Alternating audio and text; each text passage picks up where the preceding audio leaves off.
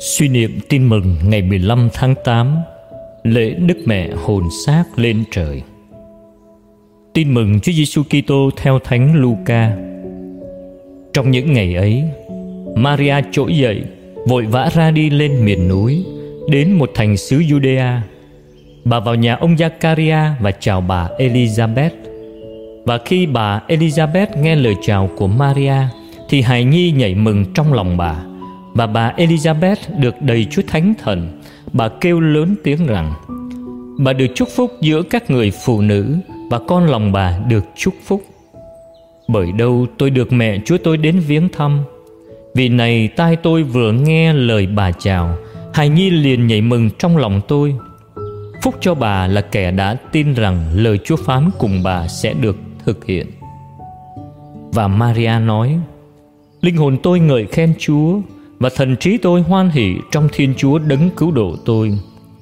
Vì Chúa đã đoái nhìn đến phận hèn tớ nữ của Chúa, Này từ nay muôn thế hệ sẽ khen tôi có phước, Vì đấng toàn năng đã làm cho tôi những sự trọng đại Và danh Ngài là Thánh Lòng thương xót Chúa trải qua đời nọ đến đời kia, Dành cho những ai kính sợ Chúa Chúa đã vung cánh tay ra oai thần lực Dẹp tan những ai thần trí kiêu căng.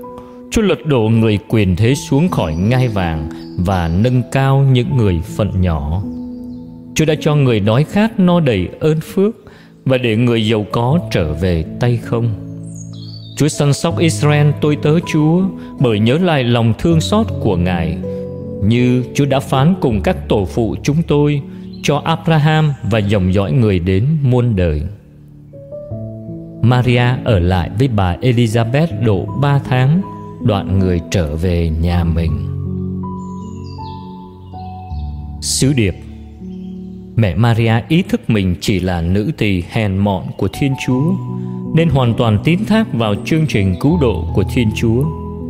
Vì vậy, mẹ đã trở thành người có phúc và được thiên chúa nâng cao cho lên trời cả hồn lẫn xác.